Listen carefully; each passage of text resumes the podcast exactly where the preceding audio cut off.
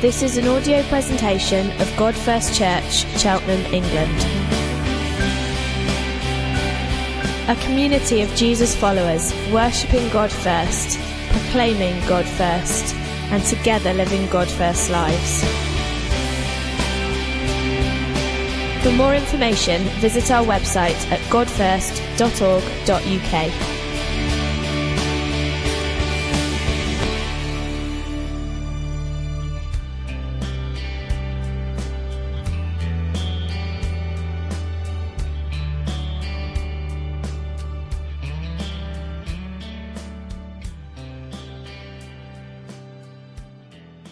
What we're doing just to get you up to speed is we're, um, we're working for a series called Disciple by Jesus.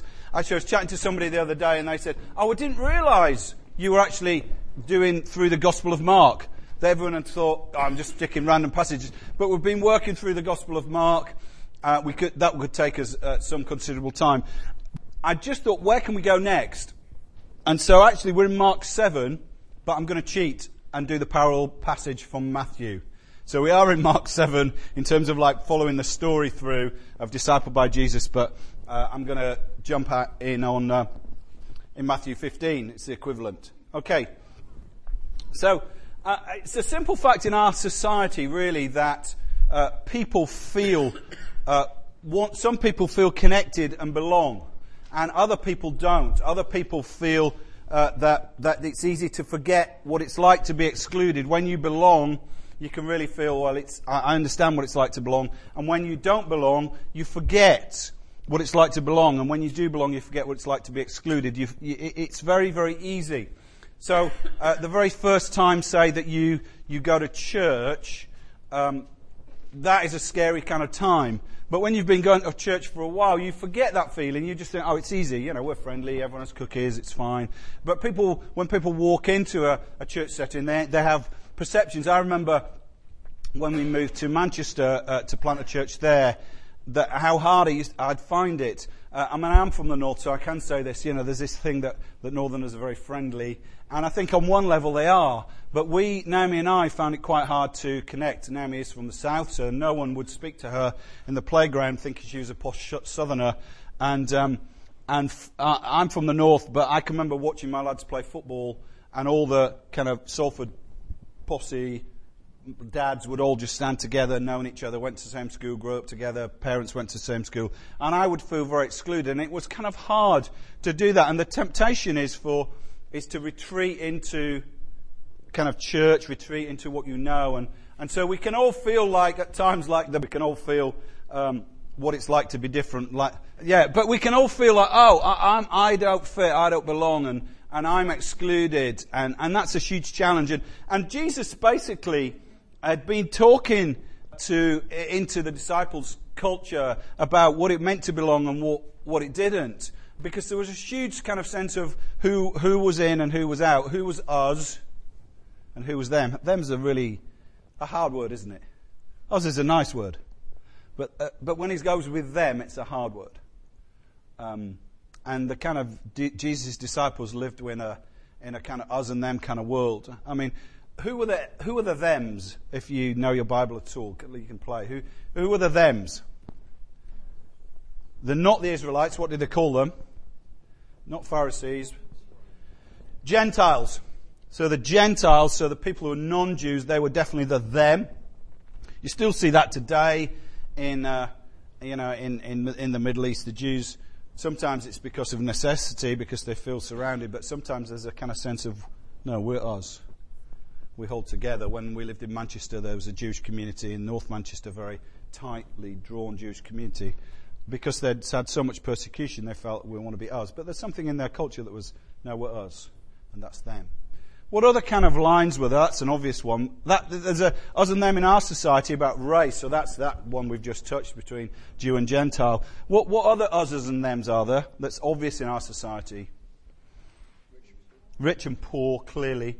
There's definitely those, the haves and the have-nots. And in Jewish society, there was a, an us and them between men and women. Uh, and we looked at a woman last week, and uh, we're going to look at a woman again today. but the woman we're going to look at is a It's a Gentile woman. There was also, I think somebody had said Pharisees. There was also an us and them between Pharisees. Pharisees were these people that, that the religious rules, as it were, that they would wash the outside of their cups, they would wash their hands before uh, meals in ritual fashion. They would divide up their, you know, if they were making a, a parsley sauce, they'd divide up their parsley and give a tenth away to God. I don't know what God would do with that tenth of parsley, but, but that's what they did. They, they had that very sort of literal sense of we keep the rules. And anyone who didn't keep the rules was very much kind of unclean or kept outside. And we saw that last week with the, with the lady who'd had this kind of, uh, this kind of flow of blood for 12 years, how that kept her outside and unclean from society. And Jesus is, dis- is discipling his disciples through that kind of journey. And so uh, we find that in Matthew 15, which is equivalent of Mark 7, we find that Jesus has been doing like a, a theory lesson on um, what's clean and unclean. And he talks through in that early part of the passage about, you know, it's not, it's not washing the outside of the cup that's important, it's about washing the inside of yourself. And he says it's what makes a person unclean, or a them in, in, in their culture. He says what comes out of a person, lies, sexual immorality, lewdness, uh, you know, and he just lists a whole kind of things that he says, look, it's not about whether you wash your hands for dinner, it's about actually what makes a person clean and unclean is about sin. And so he's given all its practical lesson so you can read it for yourself. We're not going to go into it. Then we, we, we come to this interesting section, which uh, is Mark, Matthew 15. I think should come up for you. It says, Jesus leaving that place withdrew to the region of Tyre and Sidon. Tyre and Sidon are like ports on the coast. If you go to uh, Israel, si- uh, Tyre is now what's, I think, part of what's now Lebanon. Uh, and Sidon, uh, po- uh, old ports on the coast. Definitely not Jewish places, Gentile places. Uh, a Canaanite woman. Interestingly, in Mark's Gospel, she's called a Syro-Phoenician woman, a woman from Phoenicia and Syria, but Canaanite, same sort of uh, it's, it's basically the same description, a different way of looking at it. A Canaanite woman from that vicinity came to him, crying out, Lord, son of David, have mercy on me. My daughter is demon possessed and suffering terribly. Jesus did not answer a word.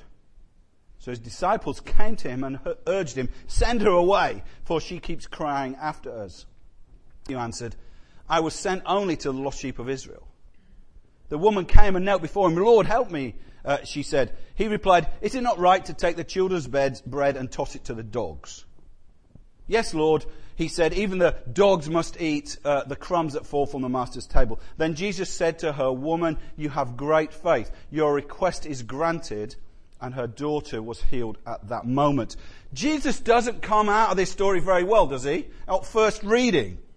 He gives her the silent treatment. He doesn't speak to her. He said, he calls her a dog, basically says, is it right to give the, the bread from the, the, the Oz to them, the, the, the Gentiles, to the dogs? He, he, he calls her a dog. He, he, he seems to, uh, you know, treat her with real contempt, and Jesus doesn't come out very well. And actually, we had an interesting discussion on our Alpha course, because one of the people uh, feel that, oh, well, it's the church that's the problem. The church is kind of like this. You know, the church is the, the sort of judgmental, finger pointing, kind of woman hating. Let's not deny the discussion was about gay bashing. You know, is that what the church is about? Is that what, is that what, what Jesus is about? And, and people say, well, Jesus, Jesus isn't provocative. Uh, but actually, Jesus, on first reading, you could take this out of context and think, Jesus, you, what are you saying? A woman comes to you and you just ignore her. She comes asking and you ignore her. She dresses you really well and you just ignore her. What is going on here?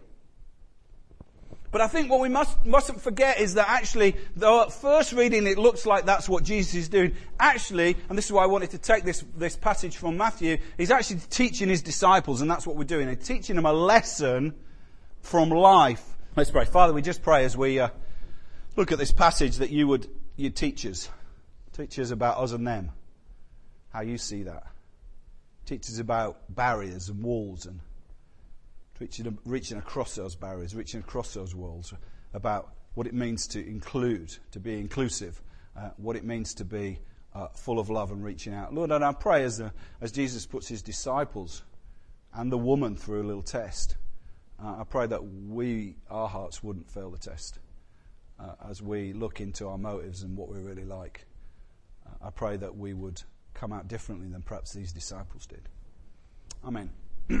okay, so basically, it, this is the practical paper, as it were. If, if Jesus has been giving them the theory lesson, now this is the practical paper, this is the practical exam, and he's asking them, or he doesn't ask them that sense, I believe he's asking them, how are you going to react to this person? How are you going to react to, to this woman? Practical test. What are you going to do? Because this woman is a Gentile it's interesting that, as I said before, that, that, that, that, Jewish men would pray in the morning, thank you God you didn't make me a Gentile, thank you that you didn't make me a woman. I don't, I don't, I hope Jesus didn't pray that. But, you know, J- Jewish men of that time would pray, I thank you you didn't make me a Gentile, didn't make me a woman. In fact, if you were a rabbi, uh, a teacher, you wouldn't even talk to the, mem- the female members of your family in public. You know, so you come to church or whatever, you know, you're the rabbi and your wife talks to you, you just, you won't talk to her. That was kind of the culture. Jewish man would never, Gentile woman. So Jewish man would never talk to a Gentile woman. In fact, but you see Jesus do that a lot, don't you? you know, Jesus does it to the woman at the well. She's a kind of half and half, you know, Gentile. She's a Samaritan. But also you, uh, here, you know, that, that, that she's, she's, he's reaching out and she's, she's reaching, as it were, across the barriers. She's reaching across the divides. And that's really brave because actually we tend not to do that. We tend to stay in our own groups, we tend to stay in our own tribes, and we don't ever reach out across the, the divides. It, almost as Christians, we sometimes expect people to reach in to us, but we're not very good maybe at reaching out across the barriers to them. And this woman is, is, is, is reaching in to Jesus. She's reaching in to him and she's reaching him desperately and she said, look, I, I, I want to, I need some help. And she addresses him in an interesting way actually. She addresses him, Lord, son of David, have mercy on me. Now that word Lord could be Sir. The word that's used could be could be translated Sir, or it could be translated Lord. The reason why it's translated Lord is because of what she says afterwards. What do we know about the term Son of David? What Son of David? Does it mean anything? Why did people, why does Jesus, why did when Jesus is going into Jerusalem and they put palm branches down, they goes, Hosanna, uh, the Son of David. Praise to the Son of David. The Son of David then, you're struggling, the Son of David is the Messiah term. The Messiah was going to be the son of David. So she's really addressing Jesus with massive amounts of respect and faith. She's saying, you're the Lord. You're possibly the Messiah. In fact, Jesus had been to Tyre and Sidon and done lots and lots of miracles. And he actually says to, to the people who lived around where he lived, he said, if the miracles were done that I'd done in Tyre and Sidon and had been done here, and they believed, you would believe, but you don't believe. So he'd obviously been to Tyre and Sidon and been around that area and done lots of miracles. And this woman had heard about him and she's thinking, she's not a Jew, she's not a believer, but she's saying, are you the son of God? I mean, that's the big touch point in our Alpha group at the moment. Is Jesus the son of God? Is he the son of God? Is he the Messiah? Is he the chosen one? No, he's just one among many gods. We're all gods. We have this kind of whole mix of discussion and actually, but this woman cuts right through that and she says, Lord Messiah chosen one of God, have mercy on me. Now, obviously, if somebody came to you uh, uh, and you and said, "Look, I, you know, I, I'm a, I, I, trust in Jesus. I believe in Jesus," uh, you know, there's a sense where you might think, "Well, at least surely he's going to speak to her," but he doesn't do that at all. He doesn't do that at all. He basically, it, it says, it says, Matthew says, Jesus did not answer a word did not answer a word. And I'm thinking, what's going on here? A really great book called uh, Jesus Through Middle Eastern Eyes by Ken Bailey. Brilliant, brilliant book. He says that he's setting his, uh, the disciples an exam. So I thought, you know, silence, exam in progress. So he's not saying anything because he wants what to happen? Think. He wants he wants the disciples to say something, doesn't he? Yeah. He wants the disciples to respond. Have you learnt the lesson about what's really clean and what's really unclean? It's not about racial barriers, it's about something else. Have you learnt that lesson? So he's silent. And, but they would just think his, his silence, his indifference, his rejection is, is doing what, well, what he's a Jewish man. Of course he's going to do this, isn't he? Of course he's going to say, we don't treat you well, we're, we're, not, we're, we're not interested in you. And actually, Ken Bailey in his book says, actually, I don't know that the woman realized at first he was setting her a tough test, but she kind of gets it quickly. The disciples are a bit slower to get what's going on. But, but Jesus, he just blanks her. Who's listening to the voiceless? It's a challenge. It's a challenge. Who's to, who listens to the voiceless? Here is a, a, a picture of an Indian woman who's uh, been trafficked. Uh, it's off a poster about um, uh, trafficking for sex and trafficking for uh, slavery uh, in kind of garment factories and stuff. Who, who speaks up for her? And you'd think when a, when a woman who's, who's not got a voice, a woman whose daughter's desperately ill, comes to Jesus and finds her voice, he's not going to ignore her, is he? If a woman came and said, look, I've been, I've been trafficked for sex, or I've been enslaved in a garment factory in Bangladesh, please have mercy on me. Just not listening. Think, what is going on? Who is going to speak up for who? Who's going to listen to her? And it's really interesting because why I like the Matthew passage or don't like the Matthew passage because of what it does is immediately what they say next is really interesting. The disciples immediately draw the lines. They say, they came to him, that's Jesus, and urged him, keep her away. She keeps crying after, out after us. Who is she crying out after really? Jesus. She's not crying out after the disciples. What have they done? What have the disciples done? They've rejected her, but they've also done, done uh, an interesting thing. They say, well, Jesus is the us, and we'll draw a line around Jesus that includes us. We're in. Uh, you know, you talk to Jesus, you talk to me. He's me, we're a, you know, we're a team, we're together, we're on us. She's one of them, and we need to keep her out. So, you know, it's me and you, it's us and them, she's, we're right, she's wrong, uh, you know, it's me, not others. And, and they draw that line by saying, she keeps crying out after us. The picture is from, from the, this SS Great Britain that you can go to visit in uh, Bristol. First class passengers only beyond this line. There's something about that that kind of annoys you, isn't there? Does it, does it do that to you? Maybe not. Maybe you do travel first class and you think these, these signs are very important. I don't know, you know, you, if you've ever been on a plane, I've never turned left.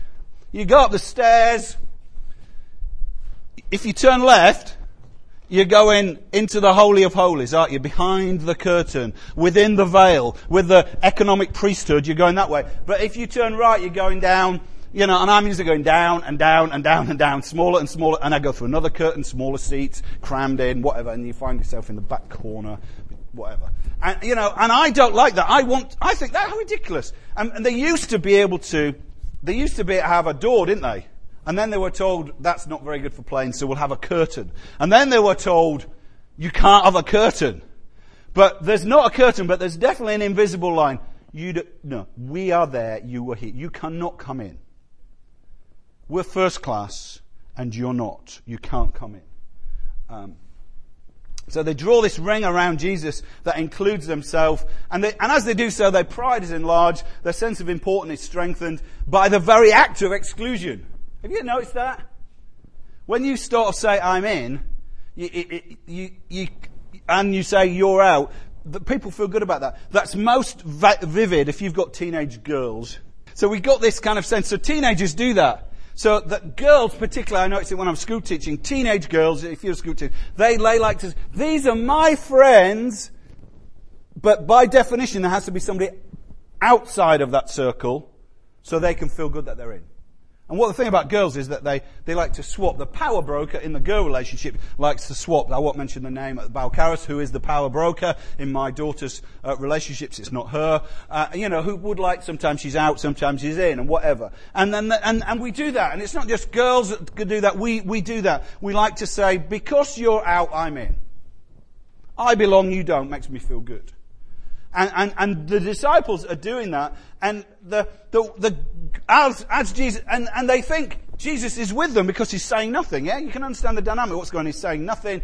The excluded are feeling more excluded, and the disciples feeling more, hmm, we're the clean. And, uh, but she presses through. I don't know whether she presses through in desperation or she kind of understands that, that Jesus is setting a test and she presses through, but she doesn't, she for, drops the son of David business and she just gets straight to the point. She just says, Lord help me! Sir help me! Help me! Jesus responds, it's shocking. says this. Sorry about the picture, I'll explain it in a moment. oh no, let me explain the picture. I was, I searched dog. Don't, I, I put this, I was, oh, let me read it. I was only sent to the lost sheep of Israel. It, it is not right to take the children's bread and toss it to the dogs. So I put children's bread, bread, dogs. And this is the picture that came up. Now, if you look closely, is it a loaf of bread or is it a dog? It's a dog, it? It's a dog, but it looks like a loaf of bread. So I couldn't resist putting it in. It's nothing to do with my talk. I just couldn't resist putting it in. You'll probably, oh, I remember that puck dog that looked like, everyone's awake now. What? Uh, that puck dog that, that looked like a loaf of bread. Amazing. But it's like, he says, I'm not going to take what belongs to us and give it to them. I'm going to take the bread that belongs to us and Tony, you cannot cut, cut the dog up. no. and give it to them. I can't, we're not going to do that. I, you know, he says, it's not right. What, what's happening at this point? The disciples are really slapping themselves on the back. Well done. Well done, Jesus. You're definitely one of us. You're definitely the one. Yeah, right. Absolutely. You're saying you're, that lady's out and we wholeheartedly applaud her, applaud you. C.S. Lewis wrote this um, 50 years ago. I believe that inside all men, probably less so with women, but it's true probably, uh, one of the most dominant elements is the desire to be inside the inner ring and the terror of being left outside. The disciples are so desperate to be in the in- inner ring that they'll actually trample on or reject somebody else just so they can feel in. Now that happens in every human organization, doesn't it? And it always saddens you. So it happens in school, amongst the staff, it happens in business, it happens in charities, and it also happens in church. It happens in church. For some idea that we perceive church as a, a series of concentric rings, and the more you're in, the better you feel. So the way it kind of works it, for me, in my kind of world where I interface, I am not in the inner ring, by the way. There's multiple rings inside of me in my network and my world.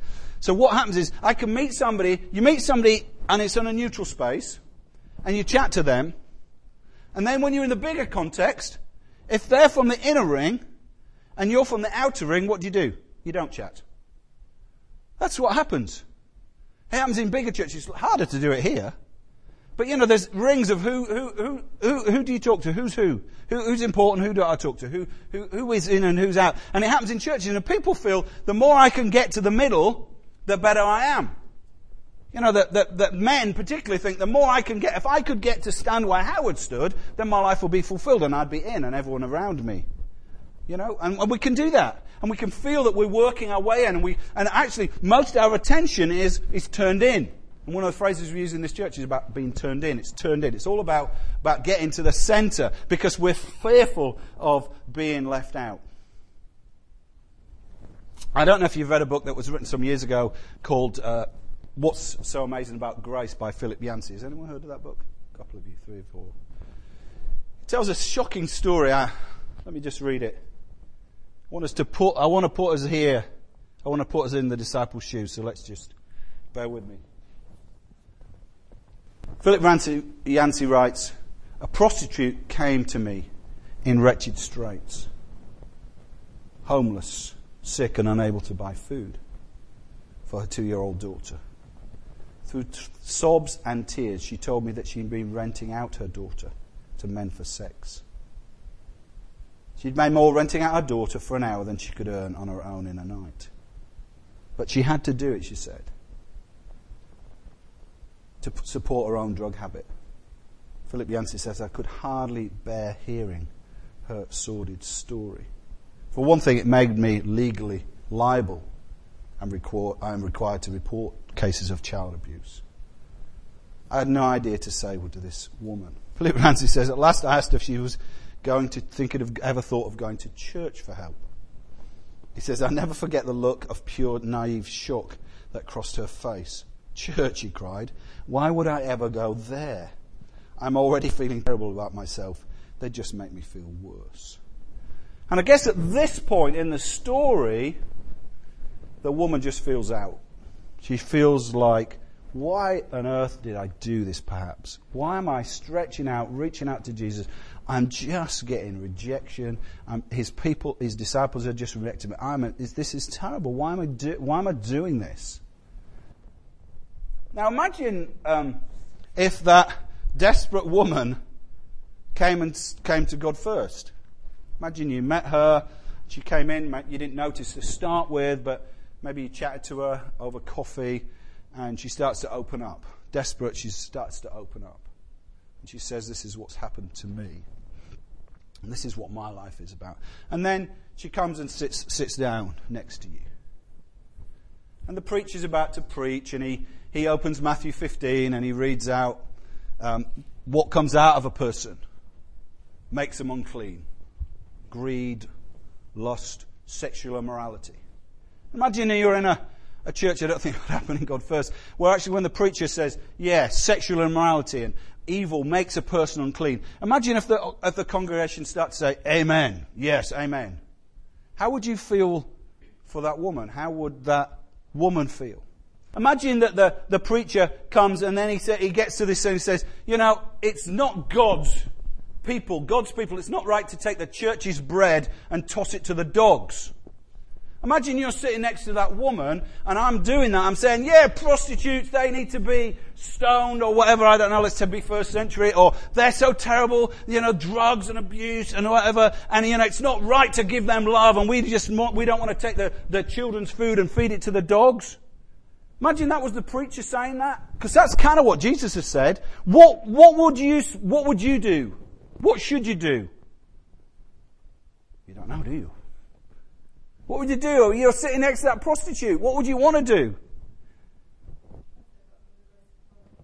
Yeah, you'd, you'd want to say, you'd want to lean over to the woman and say, that's not what he's like. He's not like that. Jesus isn't like that. The church isn't like that. You'd want to stand up, wouldn't you, and say, for goodness sake, Howard, don't be so judgmental.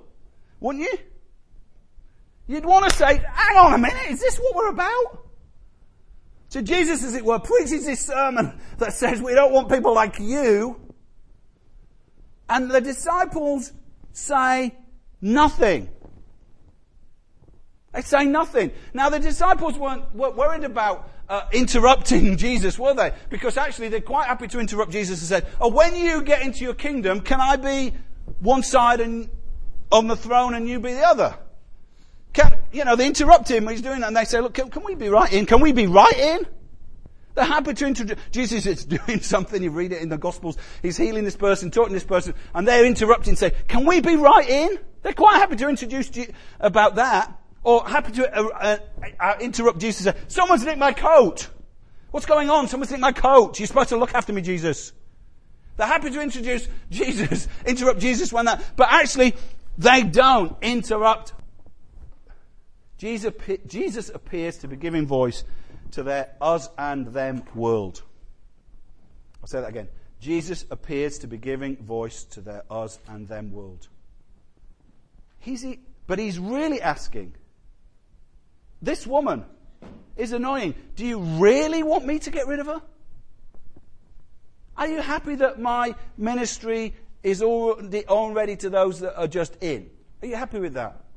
Do you feel any compassion to speak up for this woman? Will any of you feel the injustice uh, of rejecting her daughter's screams? Will anybody do that? Will any of you love her? What, what, what do they do? He asks them those questions, and what do they do? They fail the test. They say nothing. They fail nothing. The disciples, I've written here, the disciples are silent in their prejudice. In their comfort and in their complacency, they flunk the compassion test with an F for fail. I think Jesus wanted them to go, time out, Jesus. Is this what we're about? Is this what you just said? But they don't. But they don't. And that can so easily be the the church we're in where there's nobody's no voice for the voiceless. And I feel it myself. I'm not pointing the finger at you and saying we're like that. We're so easily like the disciples.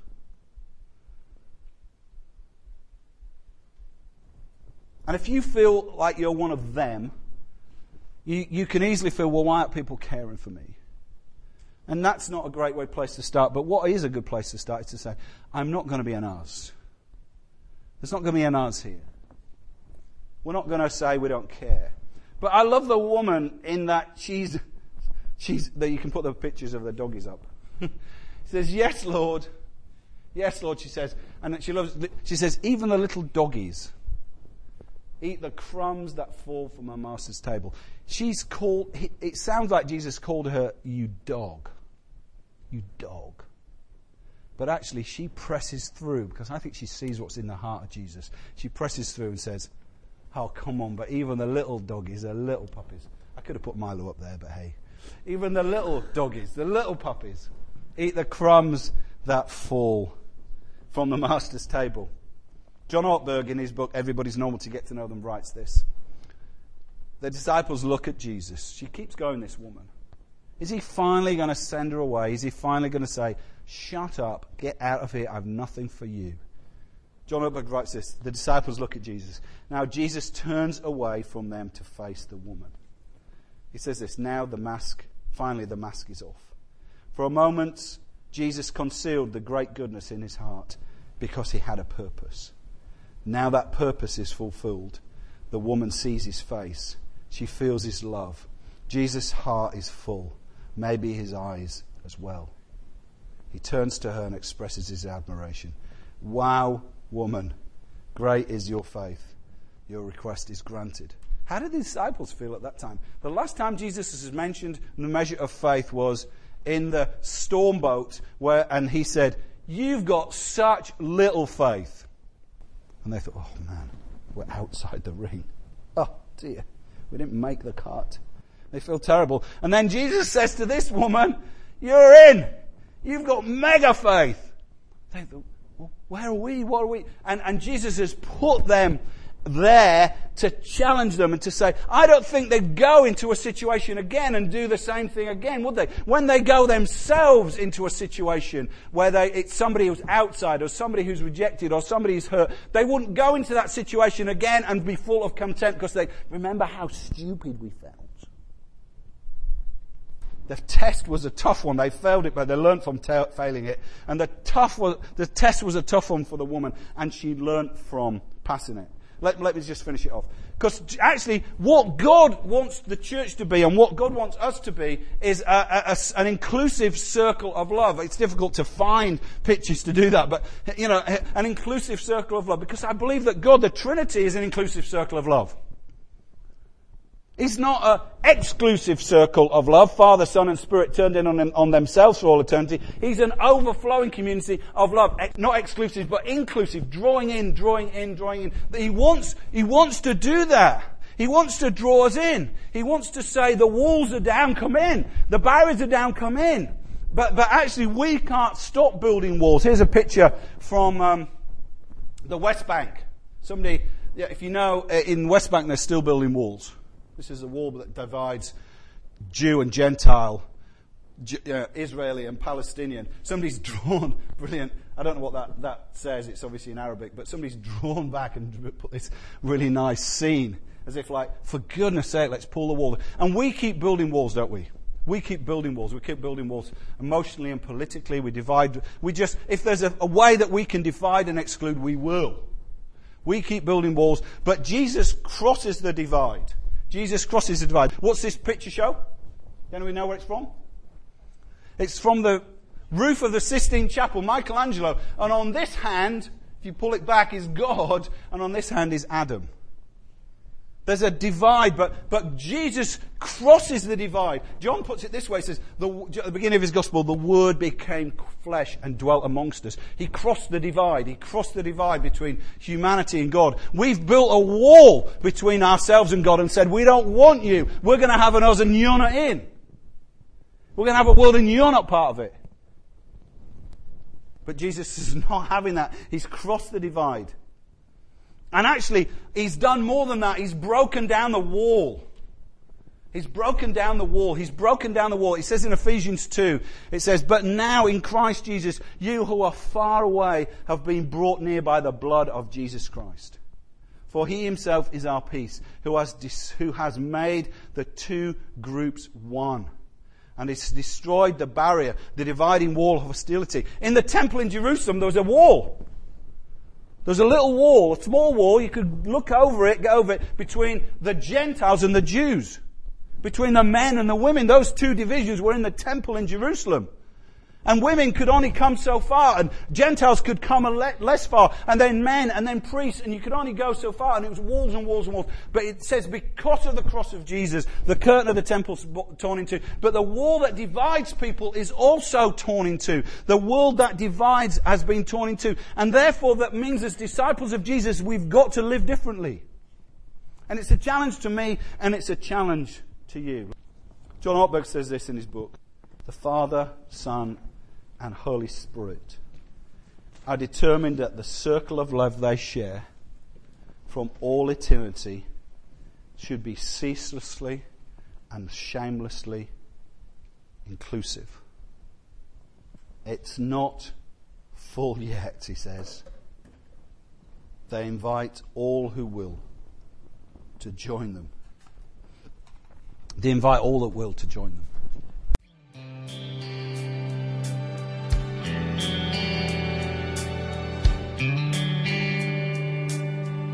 For more information, visit our website at godfirst.org.uk.